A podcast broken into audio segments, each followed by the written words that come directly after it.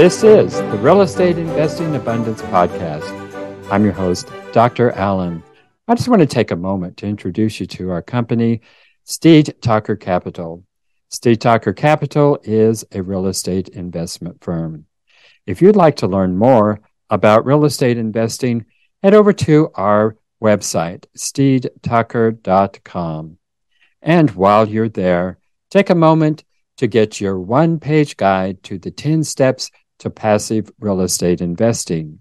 Downloading this PDF will also enroll you in our Enlightened Investor Circle. And by enrolling in the Enlightened Investor Circle, you'll be the first to know about any new investment opportunities that we are getting involved with. Look forward to hearing from you. Enjoy today's show. Hello, enlightened investors. Welcome to Real Estate Investing Abundance. I'm your host, Dr. Allen. It is indeed a pleasure to be back with you again today. We're going to take a look at it's not all about deals, doors, and dollars, and how to do financial freedom for profit, and most importantly, for peace of mind. With us today is Terrie Schauer with 20 plus years experience as a real estate investor and property manager. Terrie is the CEO and founder of MyRoom Property Management and Real Estate Consulting, a group based in Montreal, Canada. She is the leading authority on applying mindfulness principles to real estate investing and has written the number one best selling book on the topic, Mindful Landlord. On her show, the Real Estate Investors Club podcast, Terrie talks to investors about deals, doors, and dollars. So, Terrie, take us into the show and share a memorable experience that helped you to be who you are today.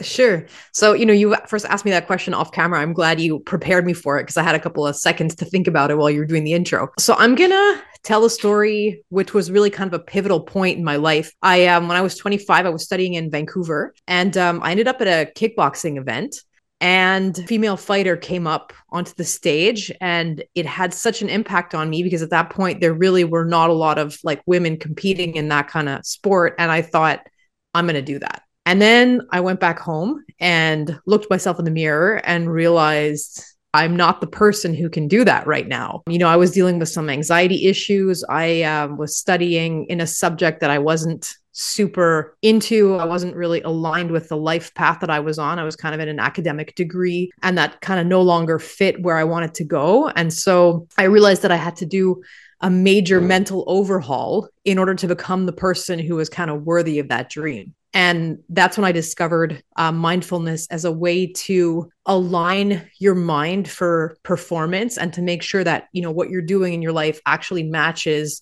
your deep internal motivations. And, um, you know, I actually did go on to, to box uh, semi-professionally in France. And, and that was also the moment at which, you know, my life kind of took the real estate route as a full-time profession as opposed to a sideline, which was what I'd been doing up until then. Well, fascinating story. I think you're the first uh, female kickboxer I have ever met. Uh, maybe even the first kickboxer I've ever met. Definitely a different world than I live in, for sure. Terrie, tell us what mental skills do we need to succeed in real estate investing? Well, I would turn that back and say, what mental skills do you need to succeed at anything that you're not currently succeeding at? And for me, the methodology that I used is mindfulness, very simply. And that is understanding how your mind works so that you can get the most out of it. And, you know, if I can give you just like a really quick primer, my what mindfulness is not, it's not positive affirmations, it's not mindset, it's really understanding how your consciousness operates. And so, if we want to do that really quickly, there is the level of the thinking mind. So, like in your head, there's this radio that's always talking, right? Your thoughts are continuously going. You can't stop them, but you don't have to identify with them. You don't have to be one with your thoughts at all times. You then have your emotions, which I kind of use the analogy of the weather. So I can decide to go out for a jog and it can be snowing, it can be raining, it can be sunny. Those are my emotions. So I can choose to do something. I can be angry, I can be happy, I can be sad. But ultimately, it's the actions that are going to produce the results not the emotions that I'm experiencing. they do have a purpose, but they don't necessarily have to color the actions that we take. And then underneath that, and this is really what we work on, you know, in a mindfulness practice, is pure presence. And so, underneath the thoughts, underneath their emotions, there is this thing called the watcher, which is really you or me, or, you know, this, this kind of like deep presence that we have. And the more you work on mindfulness, the more you're able to identify with that presence. And so, to get out of the spinning thoughts, to get out of being buffeted by your emotions, and to really, you know, learn to be with that, you know, active, pure presence.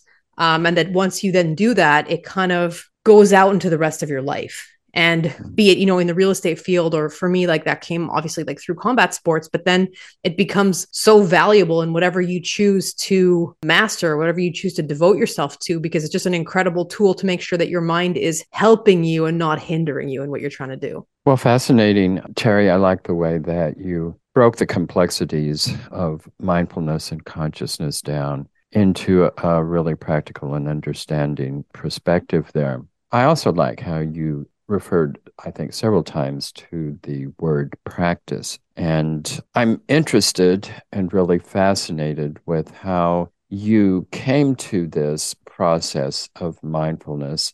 And I'm sure it was through probably an aha moment. It sounds like uh, that aha moment came when you went to the kickboxing event and and saw the woman and decided that that's what I want to do and went home. And the aha moment really came when you realized that you at that point in time were not the person who could undertake that. So from that aha moment to actually developing mindfulness, can you chart that route, how you came from that aha moment to really establishing mindfulness as a practice in your life?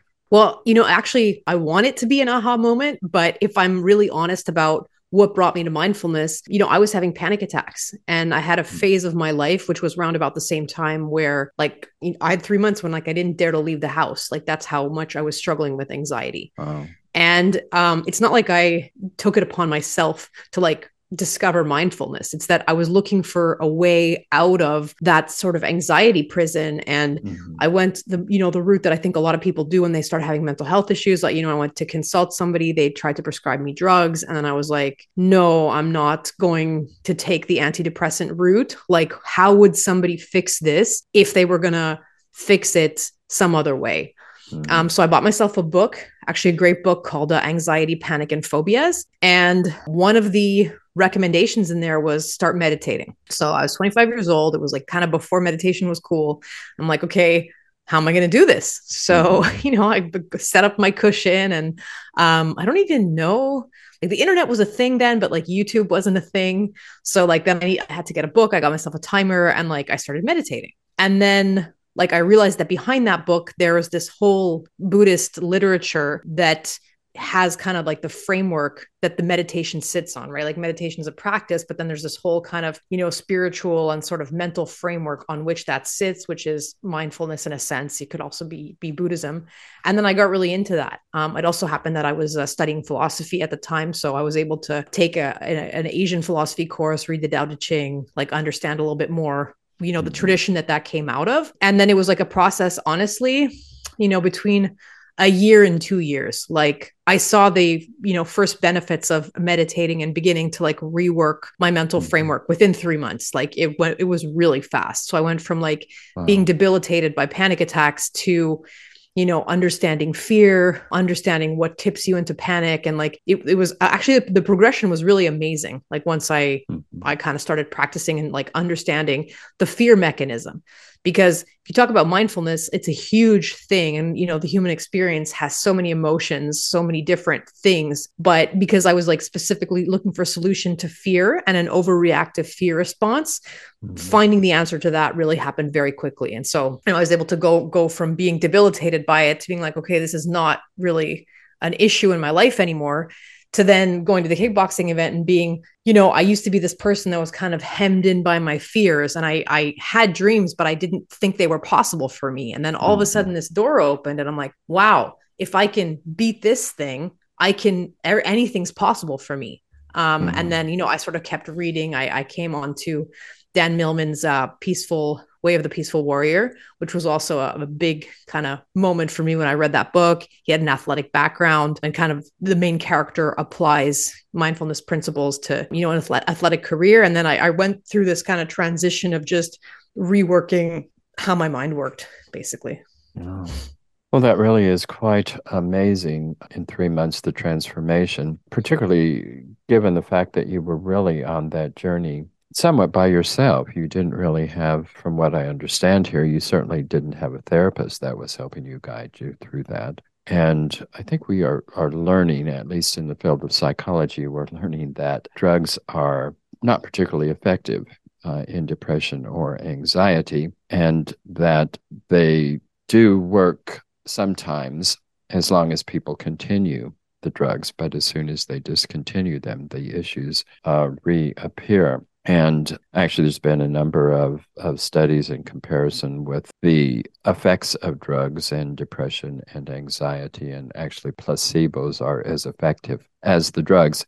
And yet, we still see them massively prescribed, which I think has to do with the power and influence of pharmaceuticals more than uh, the effectiveness of their drugs. And what we are finding is that certainly the individuals who actually do find their way out of anxiety and depression have been doing pretty much exactly what you are doing through uh, various different mindfulness techniques. They not only um, find relief from that momentarily, but it generally is a, a lifetime, essentially a cure of those mm-hmm. things. Mm-hmm. So I really appreciate you sharing uh, those things with us, Terrie. It's really fascinating. Let me just, I because I, I kind of want to go back to, to two things you said because I think it's worth, I think it's really worth underlining. And I think, you know, what I realized through uh, part of that process is that I feel like our culture really has this tendency to medicalize mental malaise. Let's put it that way.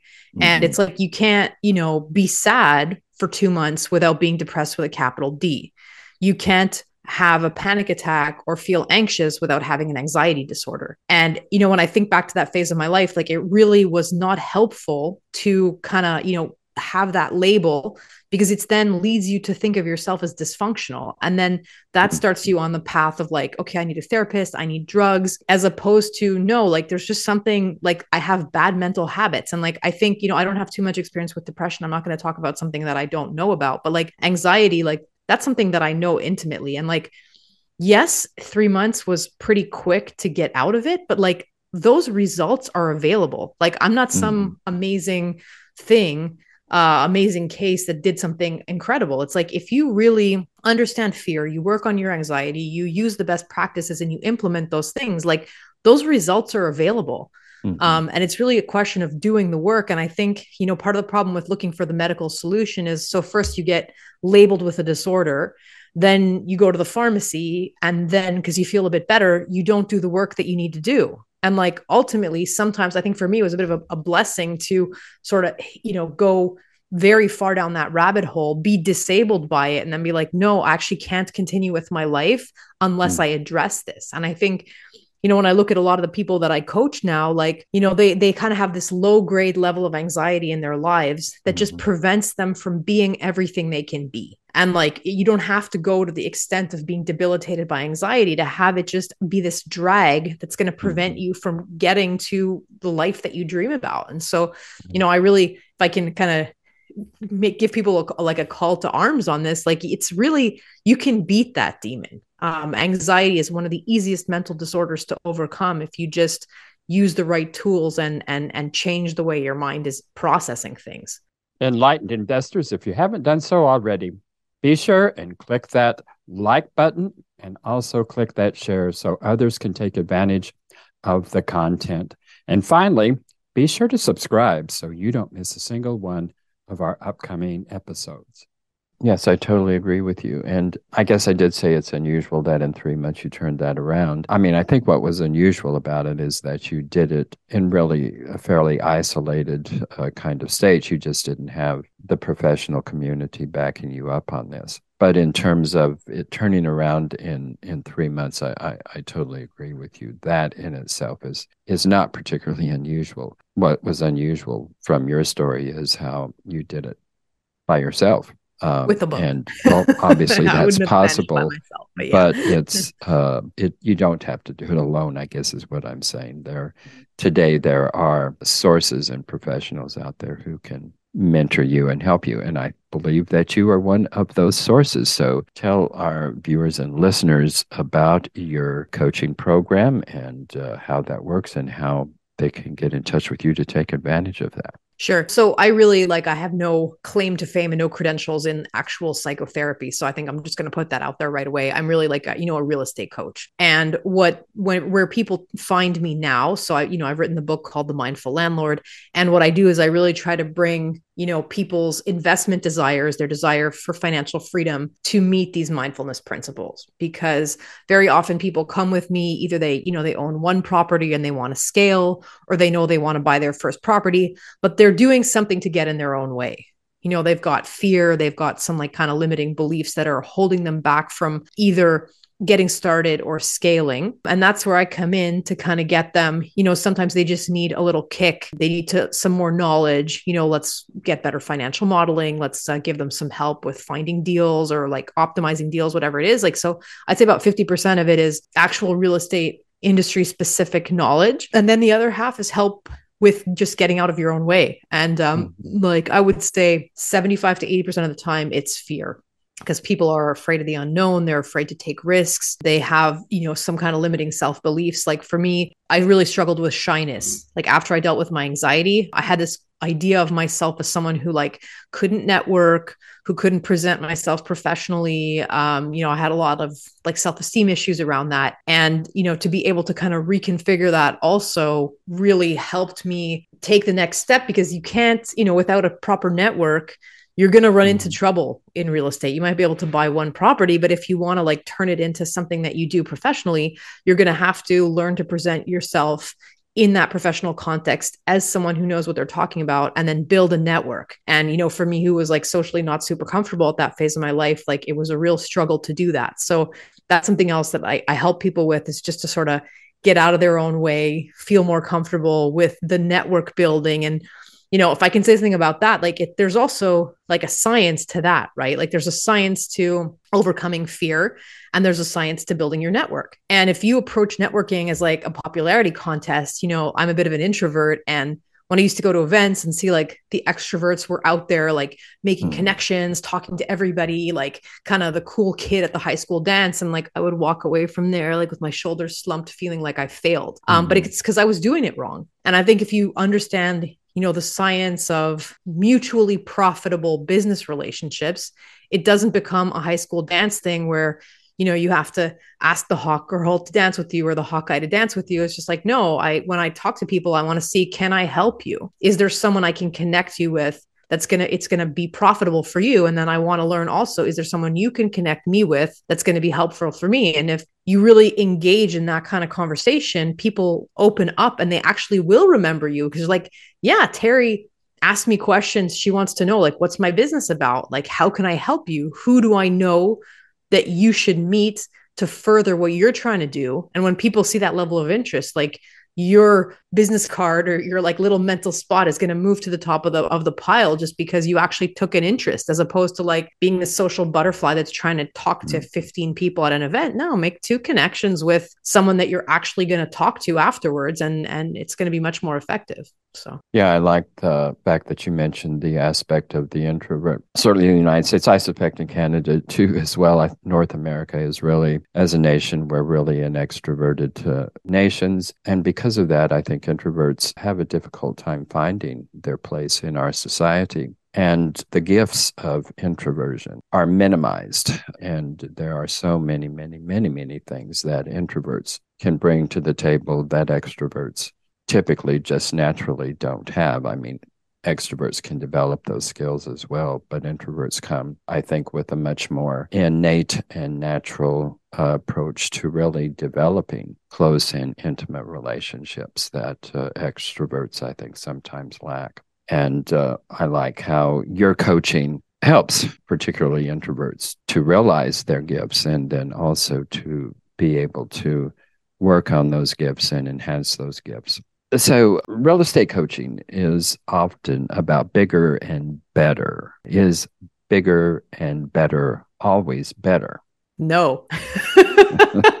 um, you know, I think that's also something that I discovered once I started having some success in the real estate field is that it's very easy to get caught up in the competitiveness of it, right? Like if you go to events, what's the first thing people are saying, what's the size of your portfolio? How many doors do you own? And that then really becomes the metric by which people assess their own performance, right? And you know, I was actually just on a coaching call yesterday with um, somebody who was having specifically that conversation. He's like, you know, I felt like I'm at this event. I feel like I'm, you know, wasting people's time with my small number of doors, and like, and I, I feel like I don't really belong here. You know, you get a little bit of imposter syndrome. And the way to deal with that is to just get very real about what your own goals are in real estate as opposed to being kind of like this satellite antenna for what everybody else is doing. And like you know i can give you a little bit of a from you know my personal history like i attained financial freedom with nine doors. So i had three triplexes. Um i at the time rented them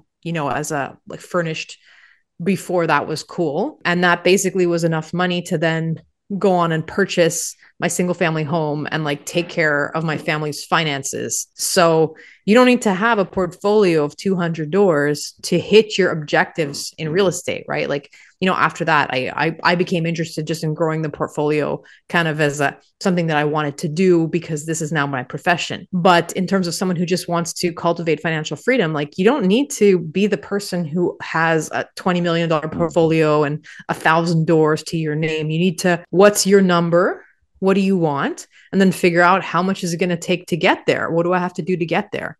And the more you remain within your own goals and aligned to your own things, you're not going to find yourself making sacrifices that are to try to get to someone else's endpoint you know and and for me that's something i went through like my my son is now 6 but when he was uh very small like I kind of got caught up in this competitive thing. You know, I discovered I built my network, like professionally things were doing well. And I'm like, oh, I'm going to make so much money. And then like I realized this is actually not what I want. Like, I don't want to be one of those people who has a thousand doors and spends 80 hour weeks building my real estate thing. I want to work 30 hour weeks and I want to be home and I want to have time to pursue my own interests and be there for the family and that then that then allows me to you know not have imposter syndrome when mm. uh, i walk into a room full of people who are maybe you know playing the game at a higher level than i am so i think that's really important and, and not to disparage it right like not to disparage people who are pushing the envelope because I think that that's important in terms of what inspires us, you know. And like my analogy is always a sports analogy. Like some people